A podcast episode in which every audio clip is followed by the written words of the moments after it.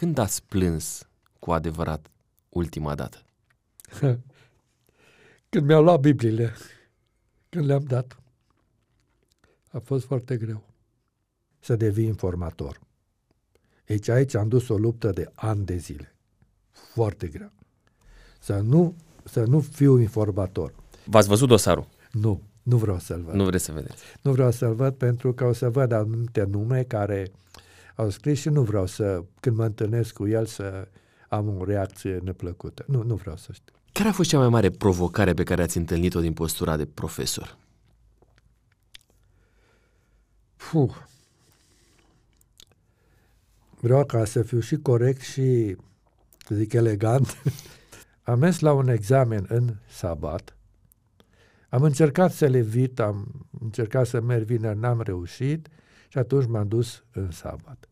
Și am avut o experiență, de n-a spus-o niciodată la nimeni. Știam că e păcat. Și am făcut cu Dumnezeu o înțelegere.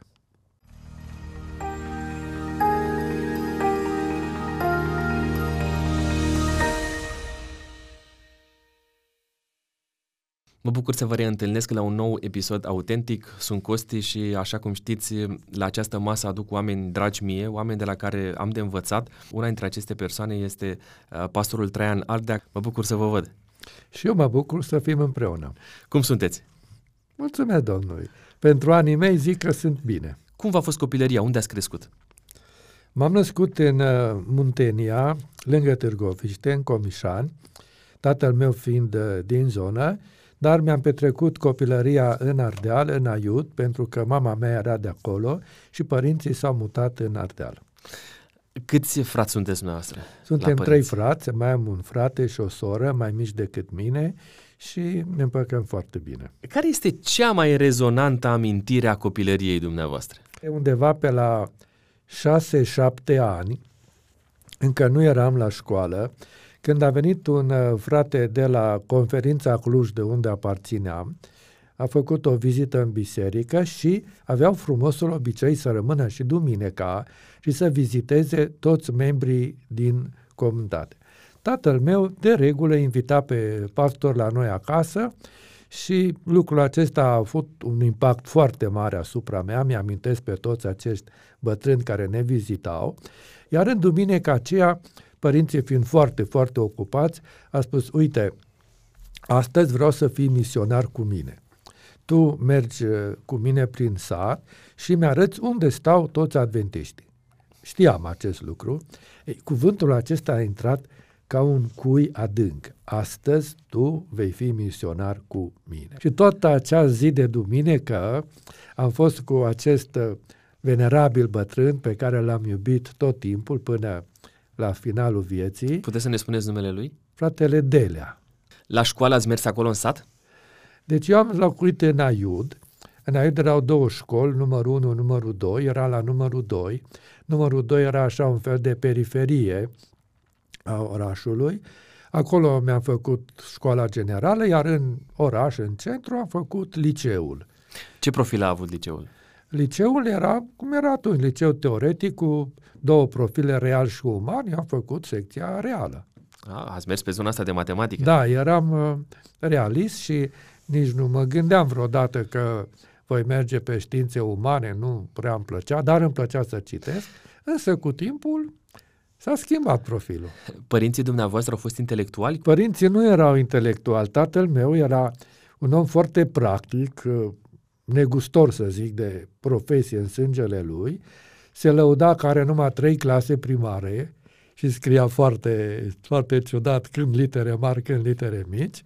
În schimb, mama mea avea șapte clase, i-a plăcut foarte mult școala, nu a putut să meargă mai departe la școală, condițiile era imediat după război și uh, își dorea foarte mult ca eu să pot continua.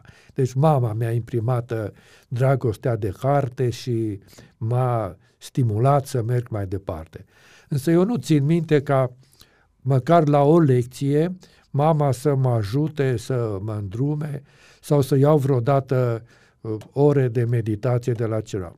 Am învățat singur cât m-a ținut mințile și când am terminat liceul am intrat la două facultăți într-un an, când am terminat clasa 8 să dădea examen la liceu. Am fost primul din școala mea care am intrat pe lista liceului.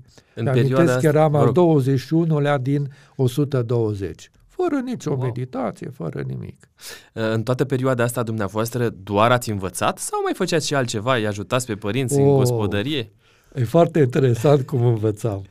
Pentru că părinții mei totdeauna au avut oi, mai multe sau mai puține, așa că eu toată vara trebuia să cresc miei, să am grijă de ei, iar în vacanțe să merg cu oile, deci iarna și primăvara, și tot timpul Așa că tatăl îmi spunea ce nu nimic, îți poți lua o carte și acolo poți să mhm. citești, ai timp să citești.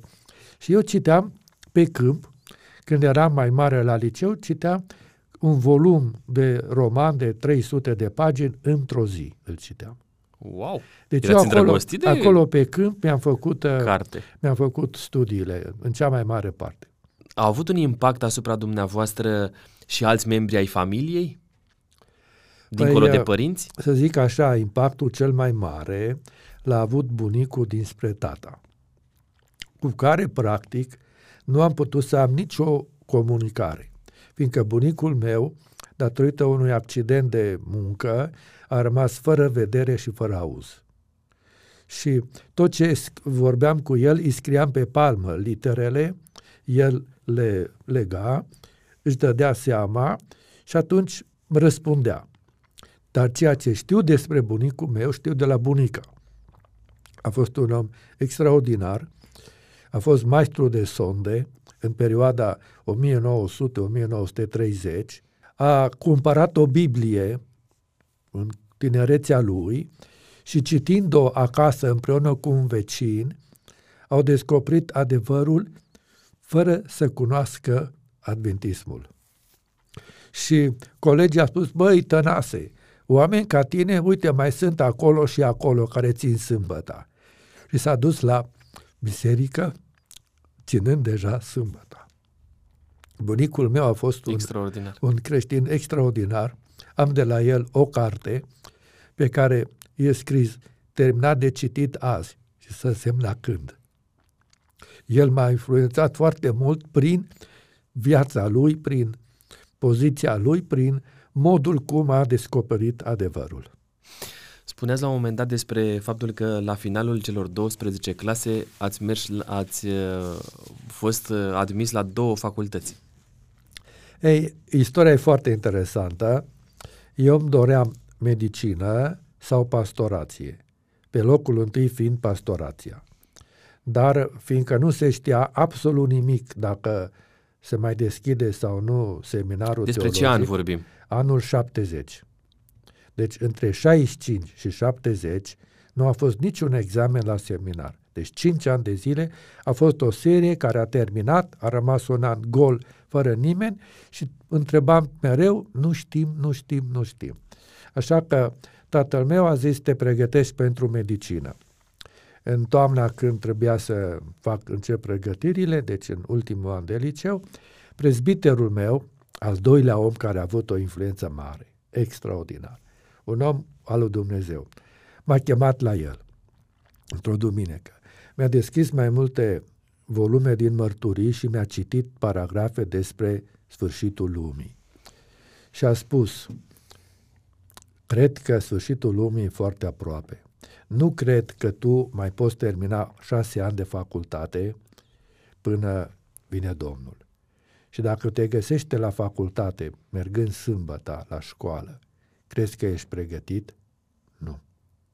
Și atunci m-am hotărât să nu merg la medicină. Datorită acestei viziuni, dat, tatăl meu s-a supărat foarte tare pe mine și m-am pregătit pentru o școală tehnică sanitară, tehnică dentară. Zic, doi ani, trece mai repede, acolo mai pot să mă rezolv, să țin sâmbăta. Și am intrat la tehnică dentară cu media de 7,75. Iar la universitate unde vreau să merg în Târgu Mureș a intrat cu 6,60.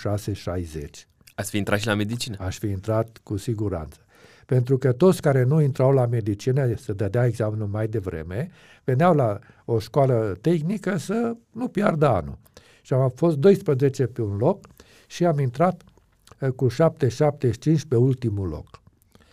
Și când m-am dus să mă înscriu, zice, trebuie să mă aștepți câteva zile până primim aprobarea de la minister că sunteți patru inși pe ultimul loc. În cele 3-4 zile a venit răspunsul că s-a deschis seminarul teologic. Și fiindcă școala dentară era în Sibiu, conferința era în Sibiu, de câte ori mergeam pe la școală, treceam și pe la conferință. Și spune, oh, zice, chiar acum avem vestea că s-a deschis seminarul. Și zic, vreau să merg. Nu, nu te mai duci, tu rămâi aici, că ai intrat aici. Cât de greu ai intrat? Nu, eu zic, vreau să merg.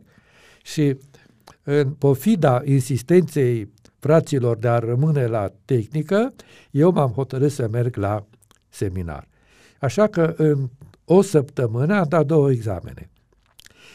Ce să te mai pregătești? Niciun cuvânt. M-am dus, m-am plimbat, m-am recreat, m-am dus la București și din 18 candidați am rămas 8 care am intrat. Și știu că am intrat la București și așa uh, am ales uh, practic uh, din cele două care îmi plăcea cel mai mult teologia, am ales teologia, dar puteam să merg și la medicină. Care a fost cel mai mare complex al dumneavoastră în adolescență?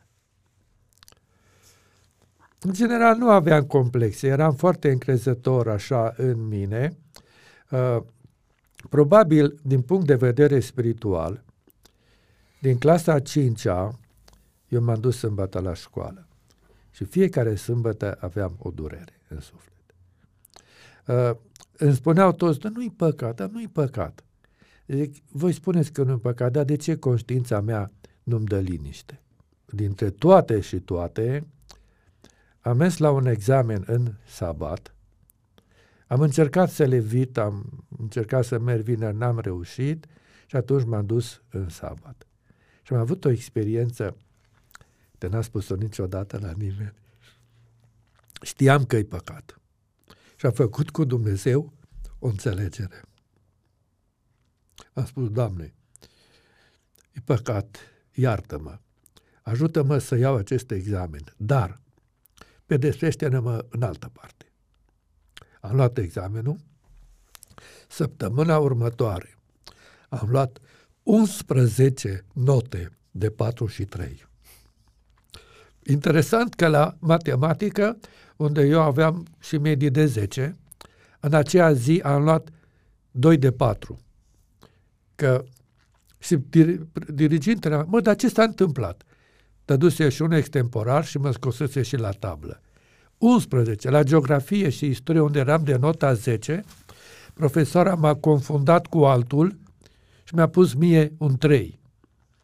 N-am zis nimic. Zic, Doamne, Pentru că știați că știu asta... că m-a iertat și m-ai și pedepsit. Care este cel mai uh, înțelept sfat pe care l-ați primit dumneavoastră din partea părinților? fiindcă tatăl meu, cum a spus, fiind un om foarte istet și foarte bun negustor, și toți pastorii care treceau prin la noi, prin comunitate, erau cazați la noi, mi-a spus un lucru, fii atent, acum intri în lucrare, să nu faci greșeli financiare, să iei bani, să nu știu ce, ce ai nevoie îți dau eu. Dar să nu faci. Asta l-am socotit cel mai înțeles sfat de la tatăl meu. Și l-am trăit. Și mi-a fost bine. Cum a fost să studiați teologia, ați făcut referire la ea în perioada comunistă? Pentru că atunci libertatea de închinare, libertatea de conștiință, libertatea religioasă era mult îngrădită. Eu zic că era mai bine ca acum. Serios? Serios. De ce spuneți asta? Din două motive. Primul motiv era modul cum să-ți procur cărțile. Păi acum voi aveți librăriile pline de cărți și dacă îi întreb pe studenți, cred că nici o carte din 100 care sunt în librăriile nu le citesc. Atunci îți dau doar un, două exemple îți dau. Uh, în curtea labirintului vine o persoană și spune am o carte de vânzare, cine vrea să o cumpere? Era bătaie? Eu am fost cel mai aproape, am pus mâna, era Cartea Hristos Lumina Lumii. Iar noi studiam această carte la introducere în Noul Testament, ea era cartea de bază. Am pus mâna pe ea, zic, cât costă? 150 de lei. Bursa noastră era de 50 de lei. Iar salariul lui tată era de vreo 700, ca să poți face O comparație. comparație.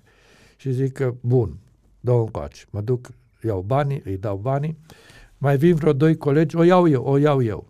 Zic că am plătit-o. Deci ca să înțelegi înțeleg. cum să por- procura carte. Apoi, uh, erau vreo doi sau trei frați prin București care traduceau cărți și le băteau la mașină. Atunci era foarte important să fii socotit că ești om de încredere. Noi, studenții, aveam girul că suntem băieți de încredere și dădeau carte. Iau. Dar obligatoriu să o multiplici. Tata mi-a cumpărat mașină de scris, Scris. Scris din primul an când m-am dus, mi-a luat tot ce aveam nevoie și era atunci, mi-a luat și scoteam 8 exemplare. 8, noi eram 8 inși, 8 exemplare, fiecare avea câte un exemplar. Ei, am avut un geamantan cu cărți bătute la mașină, care era cea mai mare comoară. Și acum, deși nu le mai folosesc, dar nu le-am dat, Ele au le-am luat rămas. cu mine, că sunt așa uh, ceva legat de sufletul meu. Țin minte că cea mai interesantă carte în acea perioadă a fost Pregătire pentru criza finală Fernando Chiaji. Și una din cărți a ajuns la un prezbiter, undeva de prin zona Teleormanului. Omul foarte fericit s-a dus cu ea la Amvon și a citit din cartea asta. Din nefericire, inspectorul a intrat în sală. Și când acolo de având, pac, i-a luat carte. Eu nu i-aș fi dat-o, m-aș fi rățuit, adică în biserica mea să-mi ia cartea din mână. I-a luat-o. Ai, ce probleme grele a fost. Omul a avut, în schimb, un, un lucru foarte... N-a spus de la cine o are, că ajungea la noi. Și asta putea să, ex- uh, puteau să fie repercursiuni și asupra Putea să ne dea afară din școală. institutului și Putea asupra... să ne dea afară. Deci Să fiți problema exmatriculați. de a-ți procura cărțile și de a le răspândi mai departe era cea mai importantă problemă. E drept că le procurai greu, era riscul, dar era avantajul că o citeai de două, trei ori, că o prețuiai, la cine o dădeai, o prețuia din tot sufletul. Adică dacă punem în balansă greutățile și cu avantajele, avantajele erau mult, mult mai mari decât greutățile care erau atunci. Aveți certitudinea că veți fi angajați la finalul celor patru ani? Teama noastră era că toți colegii dinainte ne spunea, fii atent, în momentul în care termina seminarul, înainte ca să vă dea diplomele, vă cere să depuneți un angajament că veți învăța pe copii și pe tineri să meargă sâmbătă la școală și în armată. Dacă nu faceți acest angajament, Nu veți fi angajați. nu vă dă licența. Wow. Ei, ă, asta ne spuneau cei din spate, de prin jur. Noi ne-am tot rugat, nu ne-a întrebat asta.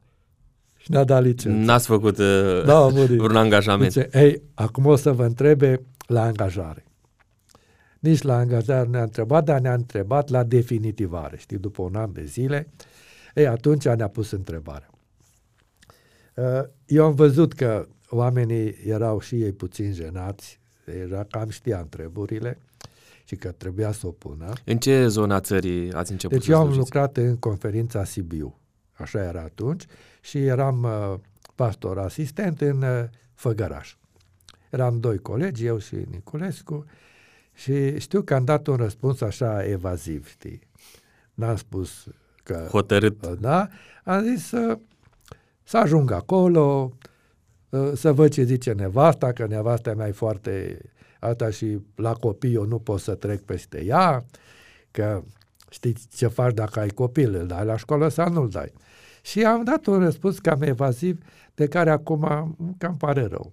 Trebuia să fiu puțin Hotărât. mai categoric. Mă rog, asta a fost, uh, să spun, o problemă pe care am avut-o și pe urmă nu am mai avut această problemă. Erau vreo doi sau trei pastori care au fost scoși din lucrare, li s-a le tras legitimația pentru că nu-și dădeau copiii sâmbătă la școală. Deci, prima problemă, ca pastor, ești obligat să dai copiii sâmbătă. ca pastor, trebuie să înveți pe oameni să-și dea copiii sâmbăta și pe tineri să meargă la școală. Ei, să zic așa, am avut o bucurie, zic eu, m-am recompensat un pic pentru nesiguranță că la foarte scurt timp am avut o dispută cu inspectorul de culte, care a venit într-o sâmbătă la biserică și a spus, uite, vreau să-l chem pe familia cutare, care nu-și dădea copiilor la sabat, nu aveam cameră de comite și ne-am dus în camera, casa mea. Să cheme aici că avem o discuție cu el. Din nefericire, nu a fost nevasta care era bătăioasă. A fost bărbatul care era un tip mai moale. Și inspectorul se leagă de el, foarte dur și putea, dai copilul la școală, cu tare, cu tare. El a pus capul în pământ și nu zicea niciun cuvânt. Atunci eu am intervenit așa cât un pic, cât un pic, da să vede, dar nu știu ce, da cu tare. Omul a prins curaj când eu am început și am început să spună de ce nu dă. Inspectorul n-a reușit să, să scoată nimic de la el și nici de la mine. Omul a plecat și apoi, tu de ce nu m-ai ajutat? De ce nu ai insistat? De ce l-ai ajutat pe el? Și am spus, ascultă, eu de la el iau salariul, nu de la tine. Eu pe el trebuie să-l ajut, nu pe tine. Și inclusiv să ajut ce zice Scriptura. Sau nu putea să aveți dialoguri de genul acesta cu ei? A fost prea mult și așa. Okay. S-a supărat. Adică el îmi cerea să-l ajut pe el și i-am explicat. Așa, pe limba lui? Pe limba lui. Zic că nu tu îmi dai salariul. Uh-huh. De la oamenii ăștia eu iau bani. Eu pe ei trebuie să-i ajut, nu pe tine. Și am încheiat. Au fost presiuni de-a lungul timpului în perioada comunistă pentru a face cumva um, uh, compromisuri din acestea la nivel spiritual, dincolo deci, de ceea ce ați povestit până acum? Compromisul era cam pe două direcții. Prima direcție, să devii informator. Deci aici am dus o luptă de ani de zile. Foarte grea. Să nu, să nu fiu informator. Uh, am avut un inspector de cult bătrân, foarte înțelept și foarte cum se cade, care un pic, un pic m-a, m-a învățat. Și mi-a spus, băi, să nu fii foarte dur. Nu, că numai, ca cu tare, zicea, rămâi fără nicio carte. Îți ia tot ce ai în casă. Să nu spui nici da. Să încerci. Și am încercat să așa, să mă strecor printre ele, să nu apar că zic, domne, dacă aveți o problemă, căutați-mă, întrebați-mă și vă explic. Dar eu nu pot să mă angajez să fac treaba asta. Eu îmi pierd puterea mea, eu nu mai pot să predic, îmi pierd credibilitatea în fața oamenilor. Dacă, mă rog, a venit cineva și credeți că e un pericol, sa, eu vin și vă explic ce-i treaba, dar nu mă angajez. Și uh, mi-au dat băieții care au umblat prin arhive un document care l-au găsit în dosarul meu și a spus, zice, nu vrea să colaboreze cu noi, dar nu este nici periculos. Asta, Asta a fost, concluzia, uh, concluzia securității. Da, securității. Uh, ați, v-ați văzut dosarul? Nu, nu vreau să-l văd. Nu vreți să vedeți? Nu vreau să-l văd pentru că o să văd anumite nume care au scris și nu vreau să, când mă întâlnesc cu el, să am o reacție neplăcută. Nu, nu vreau să știu. L-am văzut pe masă, era foarte gros, cred că avea vreo 2000 de file, când colonelul m-a chemat odată la un interogatoriu făcusem ceva cu Biblie și el tot căuta prin dosar Asta era în, încă în timpul comunismului. Da, sigur. Și, și deja era... l-am văzut, a, era uite, foarte gros și el nu găsea. Era avea acolo și pusese el notițe, dar tot căuta și zic, spuneți ce căutați, că vă spun eu. nu mai nevoie să uitați Nu mai nevoie, vă spun eu. Foarte interesant că dumneavoastră sunteți, un, sunteți istoric în fond, ați fi putut avea acces foarte facil după 89 la, la dosar. Ți-am spus de ce. Da, înțeleg foarte bine. Deci nu este o motivație omul, mai mult adică umană. Nicio, niciodată nu mi-a plăcut să intru în gunoaie. Niciodată nu mi-a plăcut partea negativă. Zic, asta nu mă întărește. Asta mă, mă distruge.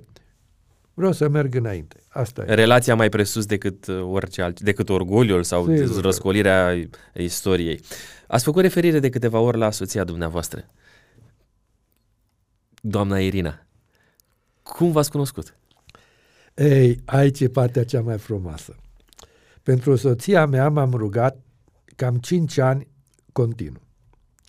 Aveam eu așa o impresie, știi, de la Ana, care s-a rugat la ușa templului și a făcut un jurământ.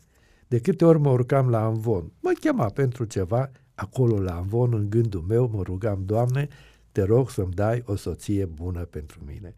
Cinci ani la rând. Și Dumnezeu mi-a dat uh, soția aceasta cu o experiență foarte puternică, eu aș spune de 100%, cu convingerea că este de la Dumnezeu. Puteți să ne spuneți și nouă, pe scurt? Două vise. Deci două vise în care ea a apărut. Noi eram toți uh, tinerii cum mergeam atunci duminica, ne jucam la parcul Băneasa și era, aveam noi atunci un joc, așa un cerc, unii care erau în cerc și unii care erau afară, să alege unul după altul, să se prindă și trăiam impresia în vis că cei care suntem în cerc suntem mântuiți. Cei care sunt afară sunt pierduți. Și erau foarte mulți prieteni de-a mei afară. Și m-am dus spre marginea cercului și striga, haideți înăuntru, haideți înăuntru. Și eram în pericolul de a trece linia cercului. Și atunci m-a prins cineva de mână și m-a tras. Nu ieși din cerc, n-ai voie să ieși. Și acel cineva era acel doamna Irina. Era doamna Irina. Asta un vis. Era un alt vis tot asemănător, deci totdeauna erau, să repetau și a fost pentru mine certitudinea 100%. În toate problemele vieții, niciodată n-am avut impresia că ea nu ar fi fost cea mai bună pentru mine. Când v-ați căsătorit? certitudinea că Dumnezeu mi-a dat-o pentru mine. Când v-ați căsătorit și unde a avut loc căsătoria? Ei, eu am anumite treburi care țin foarte mult. Am fost angajat pe 1 noiembrie 74. 74. Și am avut nunta pe 3 noiembrie pentru că 3 era duminica. Toată conferința, toți frații de la conferință au venit la nunta mea, ei mi-au făcut nunta, fiecare cu câte ceva.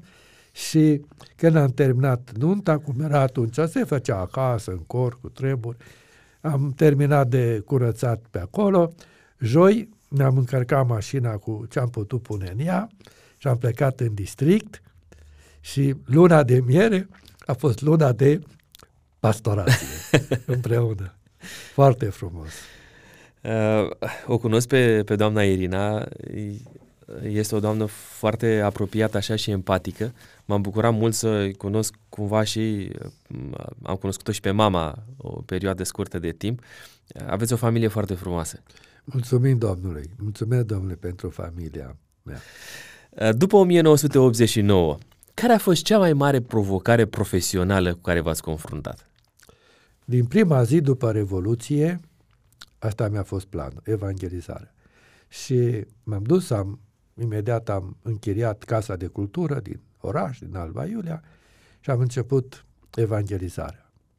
Toate satele din jur le străbăteam, făceam afișe, peste o oră erau rupte, veneam, puneam altele, am văzut că nu țin afișele, atunci m-am dus cu tinerii, aveam un harmoniu, puneam într-o mașină și îl puneam pe treptele casei de cultură, duminica, când ieșau oameni de la biserică și cântam o oră, o oră jumate cu grupul și cu armoniu acolo și spuneam la ora două evangelizare, la ora două.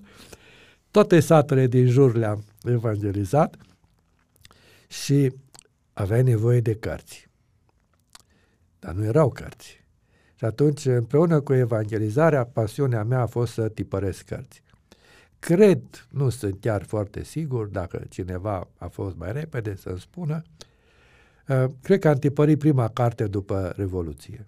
Deja la sfârșitul lui ianuarie aveam Calea către Hristos tipărită. Când m-am dus la tipografie, îmi spune, păi trebuie să obții avizul de la, de la județ. Mă duc la județ, ce da fiți, domne, gata, a căzut comunismul, du-te și tipărește. Treci la treabă. Treci la treabă. și am tipărit câteva cărți după Revoluție, am tradus o carte și am tipărit-o așa cum se putea atunci. Deci asta a fost, uh, zic, primii doi ani, cam așa, când a mers foarte bine uh, tipăriturile și evangelizarea. Când ați venit în București?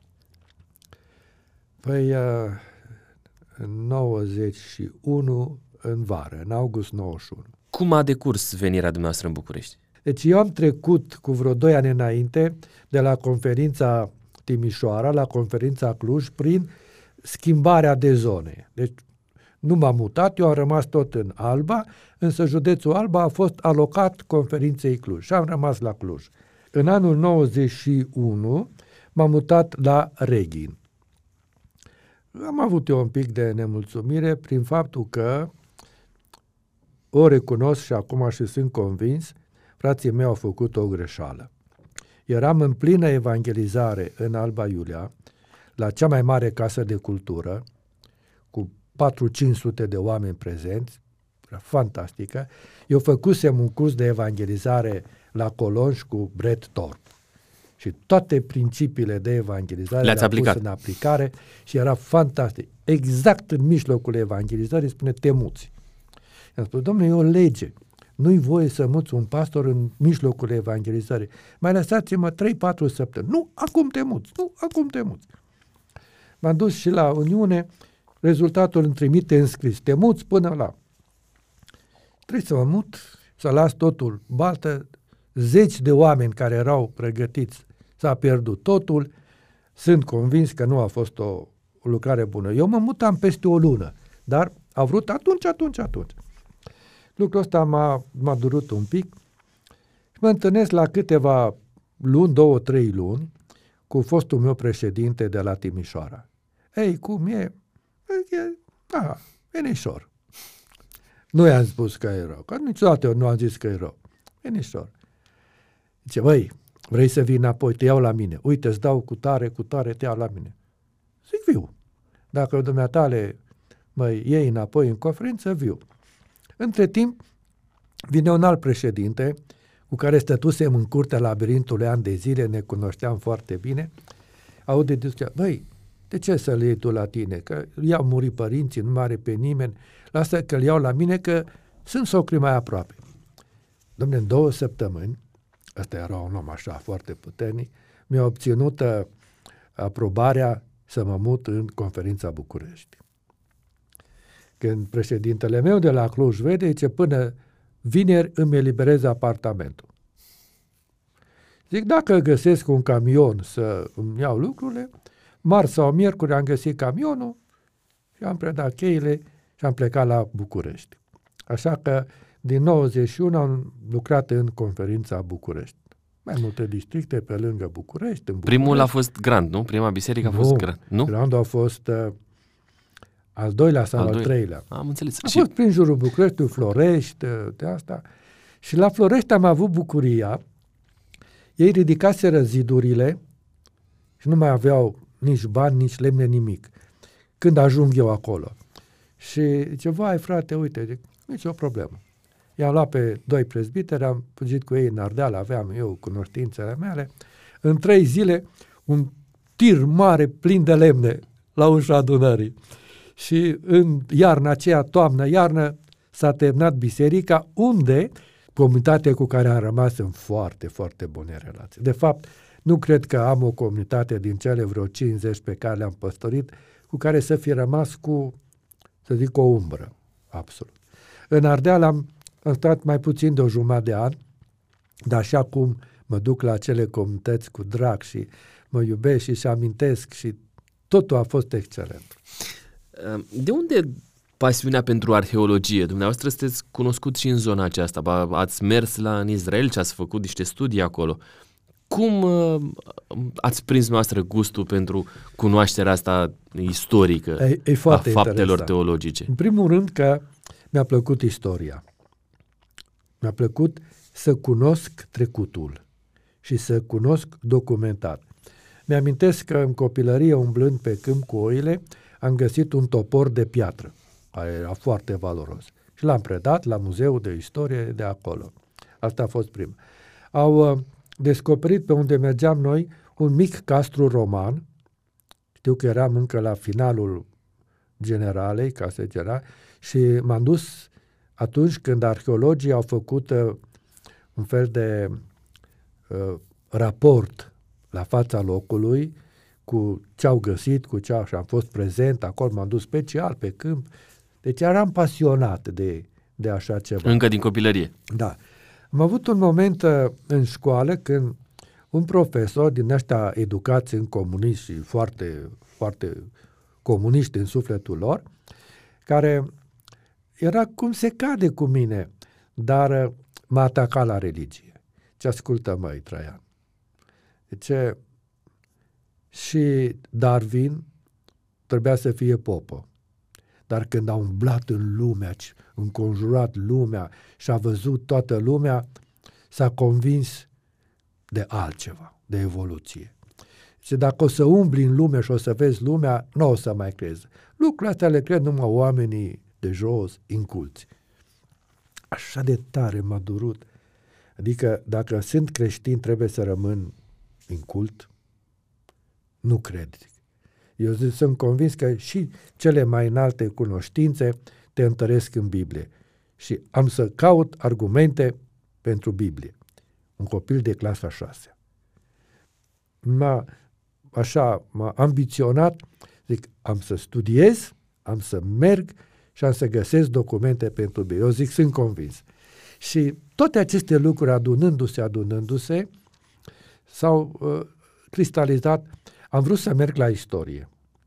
Însă, pe timpul comunismului, nu puteai să te duci la istorie decât cu recomandare de la partid. Dacă nu erai UTC sau membru de partid și să-ți dea recomandare, nu te primea. Așa că porțile erau închise.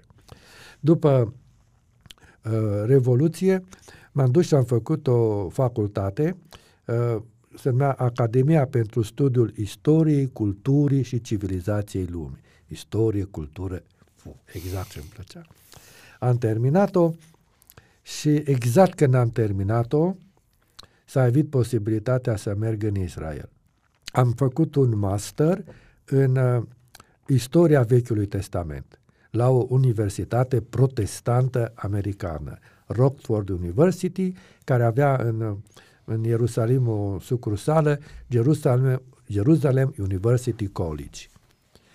Majoritatea profesorilor erau evrei. Am avut trei cursuri de arheologie acolo, adică am luat, puteai să iei, deci obligatoriu să iei unul. Eu am luat trei cursuri de arheologie, pentru că asta mă pasiona. Am participat și pe șantier arheologic, că era obligatoriu în cadrul masterului să faci o serie de șantier arheologic. Când am terminat, uh, directorul șantierului era un profesor uh, evreu, cel care a scos enciclopedia de arheologie, Efraim Stern, mare personalitate. Ce, Traian, mai rămâi? Zic, nu mai rămân. Nu, trebuie să rămâi. Domn profesor, zic eu, nu mai am bani să plătesc. Traian, plăte niciun ban. Rămâi aici, eu am nevoie de tine. Atunci am descoperit pasiunea de arheologie, real, efectiv. Și și profesorii m-au descoperit că mă pricep. Asta a fost primul an. Al doilea an m-am dus, deci am făcut-o, primul meu curs la universitate a fost cel de arheologie practică. Cu asta am început. Când am terminat primul an, profesorul de arheologie era un evreu din România. Fantastic, ca profesor era grozav. Domn profesor, dumneavoastră aveți șantier? Zice, am. Vreau la vară să viu pe șantierul dumneavoastră. Și mi-a spus că șantierul lui este a unei universități uh, din America, el fiind arheologul șef. Americanii veneau cu logistica, cu banii, cu politica, el era arheologul șef. Bun, zic, vreau să lucrez cu dumneavoastră. Atunci am lucrat pe un alt șantier arheologic, probabil Lipna din Biblie, mi-am luat diplomele, tot, pasiunea acum trebuia să mă interesez și ajung la șantierul din Hațor, unde am lucrat șase ani. Și acolo m-am dus și cu studenții, studenții de la institut. Șase ani, câte șase săptămâni pe an. O muncă grea. Deci am în total opt ani de șantier arheologic și un master în istorie și arheologie. Um, după absolvirea studiilor din Israel, ați venit și, sau ați fost chemat de biserică să slujiți ca profesor la Institutul de la Cernica. Corect? Aproape Sau, corect. Aproape corect. Aproape Ajutați-ne corect. să știm adică așa cum trebuie. Eram în foarte bune relații cu conferința mea. Mi-am depus cerere pentru concediu pentru continuarea studiilor. Și m-am întors în țară când am avut diploma în mână. Când m-am întors în țară, imediat m-am prezentat la conferință, conferința m-a reangajat, dar nu mi-a dat district. Și m-a folosit ca evanghelist. Și atunci colegii mei din conferință mă chemau. Vino la mine, vino la mine și m-am apucat de evangelizare Asta în, în ce țară. an se întâmpla? Se întâmpla în 2001, februarie 2001. Și am trecut și pe la Cernica, bineînțeles, și mă invită un profesor, așa, mă ia de pe culoar, vrei să ții o oră de... Bine, zic, despre ce? Despre cutare. Nu aveam nimic la mine, dar uh, în cap era plin de... Și am prezentat, mai vrei să mai ții o oră? Da, am prezentat. Pe urmă ce vrei din toamnă să vii să ții niște cursuri? Eu eram angajatul conferinței, ei mă plătea. Și doi ani de zile am uh, lucrat la seminar cu normă întreagă, angajat al conferinței, sâmbăta și duminica făceam evangelizări în continuare, până când într-o zi uh, decanul sau rectorul facultății mă întreabă, păi, tu ce diplome ai? Și spun, zic, uite, am două licențe, am un master în istoria Vechiului Testament și arheologie în Israel și sunt uh, uh anul 2 la doctorat în istorie la București. Uai, păi eu de când caut oameni cu diplomele astea? Bun, acum te angajez. Și m-a angajat acest uh, rector, pe care îl estimez foarte mult, nu era din București, nu era pastor, dar era un om de suflet. Și din 2013 sunt uh, angajat ca profesor la Cernica. 2003. 2003, da. Iar din 2001... Care a fost cea mai mare provocare pe care ați întâlnit-o din postura de profesor? Puh. Vreau ca să fiu și corect și, zic, elegant. Cea mai mare provocare a fost ca studenții să nu învețe doar un curs, ci să învețe pastorație. Și deși nu aveam materii care țineau de pastorație, materiile mele erau în general de istorie. Deci erau ceva mai tehnic. Dar eu mi-am dorit ca studenții să fie pastori. Și atunci uh, a trebuit să fac cumva, să nu intru în conflict nici cu școala mea, cu conducerea, să nu intru în conflict nici cu responsabilitatea mea și am, am reușit să implic studenții în multe lucrări de evangelizare pe care le țineam și în țară și în afara țării. I-ați dus și pe ei la a, a, a, um, șantierele arheologice. Șantierele arheologice este un aspect. Evangelizarea este un alt aspect. Corect. Și atunci eu am început am fost în, și primii ani, în primii ani, vreo trei ani la rând, am făcut evangelizare printre românii din Serbia. Și acolo m-au chemat ei. Și într-un an m-am dus cu 15 studenți, trei mașini pline. Erau trei comunități de români, în fiecare comunitate am lăsat câte cinci, aveam același ciclu pregătit și fiecare grupă de cinci ținea evangelizarea în comunitatea lor. Iar eu mă duceam pe rând pe la fiecare. Mă duceam, îi vizitam, țineam cu ei. Iar la final am făcut un program cu toate comunitățile, cu toți studenții, un program superb. Iar ultimul sabat, un program în Belgrad, unde a venit și rectorul care mă angajase pe mine. Și a fost ceva excepțional. Ați replicat asta, modelul ăsta de evangelizare cu studenții, l-ați, l-ați replicat în multe locuri din țară. În mai multe locuri, În multe da. locuri din țară, mai ales că atunci când dumneavoastră mi-ați fost mie profesor, asta ați făcut și cu noi. Așa că erau fost generații care au trecut mâna dumneavoastră din perspectiva asta și am înțeles mai la firiu ierbii ce însemna de fapt pastorația, a fi printre oameni, a prezenta cuvântul și personal vă mulțumesc și numele generației noastre pentru încrederea pe care ne-ați acordat-o. Cu Cu drag. Mulțumesc. Uh, vreau să vă mai întreb un lucru. Câți dintre tinerii pe care dumneavoastră i-ați păstorit la un moment dat au ales, datorită faptului că dumneavoastră le-ați dat imboldul acesta al slujirii, să fie pastori? Când m-am dus în Alba, biserica avea în jur de 62-63 de membri. Așa undeva din spate am auzit o vorbă a președintelui, nu mi-a spus-o mie, zice, ei, a venit timpul și pentru Alba. Și m-a impulsionat. Deci din 62 de membri care erau, la plecare a fost 125 de membri și alte două comunități înființate. Una în Apuseni, în Abrut și alta la Cugir. Deci două comunități și 105. Din copiii aceia care i-am găsit acolo, aproape toți copiii aceia sunt în pastorație sau au făcut seminarul și au început, vreo doi sau trei s-au retras pe parcurs. N-am numărat exact, dar între 14 și 16 băieți wow. de acolo, biserica care avea doar 62 de membri la început, sunt pastori. Câțiva dintre ei au ajuns președinți de conferință, unii profesori de institut, din acei copii care au crescut. Și mai sunt câțiva din celelalte districte, deci din districtul Mehedinți, uh, sunt doi sau trei care au ajuns pastori, unul dintre ei care lucrează acum în cadrul conferinței generale. Botezat și crescut în timpul nostru. Slavă Domnului!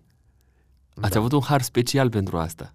Da. Și mai Puțin sunt și din asta. cred că dintre pastori au avut capacitatea de a-i motiva pe atât de mulți tineri.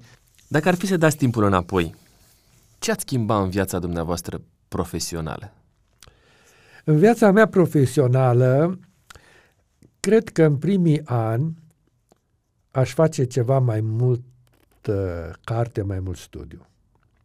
Adică regret că am ratat o ocazie de a face o licență la teologia ortodoxă, cum au făcut câțiva colegi, vreo cinci colegi, nici nu m-au anunțat, e adevărat, ca să intru, dar nici eu nu am încercat o altă variantă să mă duc la un alt institut teologic din țară care cred că m-ar fi primit și să-mi fac o licență înainte de 89 să am deja o licență, care ar fi însemnat enorm, pentru că noi nu aveam licență. Nu erați recunoscut de... de... Aveam un seminar teologic de echivalent post-liceal, nu era licență. Deci partea aceasta o regret, nu-mi pare prea mult rău, pentru că în timpul acesta eu am construit biserici. Nu aveam... Am fost foarte, foarte ocupat cu bisericile, dar cred că am axat ceva mai mult pe studiu, ar fi fost poate mai bine. Din punct de vedere personal, ce ați schimba? Nu știu dacă aș schimba prea multe. Ar fi așa lucruri mărunte în viața mea, pentru că întotdeauna când am făcut un lucru, l-am făcut cu toată puterea, cu toată energia, deci nu am făcut niciun lucru pe jumătate. L-am făcut din toate, așa că n-aș, n-aș avea ce să mai adaug. Poate uh, cunoștințele de bătrân de astăzi, știi, aș evita niște greșeli, dar uh, pentru timpul de atunci uh, erau inerente. Vă invit la un mic exer- exercițiu de imaginație. Dacă Dumnezeu ar sta aici, în fața dumneavoastră, ce l-ați ruga să vă explice? L-aș ruga să-mi explice două sau trei probleme de profeție biblică pe care nu le înțeleg și care nu-mi sunt chiar foarte, foarte clare și cred că nici n-a venit încă chiar timpul lor. În domeniul de specialitate sunt foarte pasionat de aspectul istoric al apariției scrisului și rolul lui Moise în scrierea aceasta și cucerirea Canaanului și rolul lui Dumnezeu în distrugerea cetăților cananite. Eu am documente, să zic așa, cam de jumătate. L-aș întreba pe Domnul, Doamne, explică-mi ce cealaltă jumătate. Cealaltă jumătate. Asta l-aș întreba. Um, care este cea mai recentă rugăciune la care v-a răspuns Dumnezeu? Probabil că mutarea mea uh, este Mutarea ul- din zona din asta zona Munteniei, Munteniei cumva. din Prahova în uh, Ardeal, în județul Mureș, este un loc în care am simțit că Dumnezeu mi-a răspuns și ne-a aprobat această mutare. Adică nu ne-am dus că am avut un interes, ci că ceea ce Dumnezeu are de gând să facă acolo încă nu știu prea bine, dar știu că uh, trebuie să fiu acolo. Ce înseamnă pentru dumneavoastră fericirea? Așa cum un plugar se e fericit când ară sau când adună recolta și eu sunt fericit când predic sau când vin oameni și uh, vor să zică ce să fac ca să fiu mântuit sau când pot să mă botez. Asta zic e suprema fericire. Ce detestați dumneavoastră cel mai mult la o persoană? Primul rând detestă lenevia. Când îl văd pe un om că nu vrea să miște lucrurile, îl văd că vine la învon cu o predică luată de pe internet sau de pe televizor și vorbește pe lângă, mă deranjează la, la culme. Deci lenivea sau că nu lucrează. Zic, bă, uite, i-am spus unea, eu îți fac tot acoperișul casei dacă tu faci treaba aceea. N-a făcut-o? Nu i-am făcut. Și mă deranjează când nu pune osul la muncă. Asta e primul. Și a doilea rând mă deranjează nesinceritatea. Când îți spune una și îți face alta. Sau în dos Omul cu două fețe. Cu două fețe. Cu ce puteți fi dumneavoastră tolerant? Sunt tolerant cu un om care are, are niște slăbiciuni inerente. Știu că firea omenească este slabă și cu oamenii care se luptă, dar cad, sunt tolerant. Există cineva față de care ați greșit și ați vrea să-și cereți iertare? Să vă cereți iertare? Uh, da, există. Sunt lucruri, nu sunt foarte mari, dar există. Două sau trei situații. Uh, pe unul singur poate îl cunosc, pe celălalt nu-i cunosc și aș vrea să-mi cer iertare. Ce înseamnă pentru dumneavoastră a fi bonlav? Știu că de o vreme încoace vă confruntați cu o situație mai complicată. De fapt, inima dumneavoastră ne-ați spus așa pe scurt că este mai uh, uh, instabilă, nu știu cum, ce termen să folosesc. Cum, cum vă împăcați cu ideea asta? Păi uh, mă împac datorită cuvintelor lui Pavel. Când omul nostru exterior se trece, omul nostru din interior crește. Am observat de-a lungul timpului că nu mai pot să alerg ca să nu mă ajungă nimeni, că mă ajunge. Am observat că nu mai pot să urc un munte, că nu mai pot. Și acum observ că nu mai pot să merg nici pe un deal mai mic decât foarte încet. Și fiecare așa scădere de putere te afectează într-un fel. Te afectează într-un fel, dar îi mulțumesc lui Dumnezeu că mai pot să fac altceva. Și atunci mă gândesc că cu rezerva care o am și cu foarte multă rugăciune și înțelepciune, să pot să fac maximum care pot să-l fac cu asta. Sau nu mai pot să fac aia, dar pot să o fac cealaltă, o fac pe asta. Vă concentrați asupra Deci acelea asta este. pe care puteți să o faceți. Nu... Sunt convins că va veni ziua când nu o să mai pot să mă mișc decât în casă. Dar și atunci pot să mai fac ceva. Asta e. Și mă rog lui Dumnezeu ca până în ultima zi să mă pot mișca și să-mi pot fi de folos. Care este cel mai mare regret al vieții? Nu știu ce să spun prea multe, că cam ceea ce mi-am dorit, am reușit. Ce înseamnă banii pentru dumneavoastră? Banii sunt o, un dar pe care Dumnezeu ți-l dă și ți-l dă tot mai bine dacă știi să-i folosești bine. E o posibilitate de a putea să faci cât mai mult pentru Dumnezeu și pentru tine. Ați fost foarte sincer și ați dat pe față așa o, um, o atitudine în care ne lăsați ca un testament o parte din viața dumneavoastră. Sunt convins că aveți multe să ne povestiți. Vă mai provoc la un, o, un exercițiu așa de sinceritate. Când ați plâns cu adevărat ultima dată? Când mi-au luat Bibliile, când le-am dat. A fost foarte greu.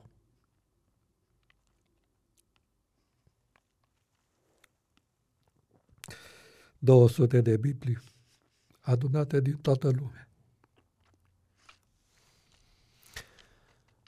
Da, eu le-am dat.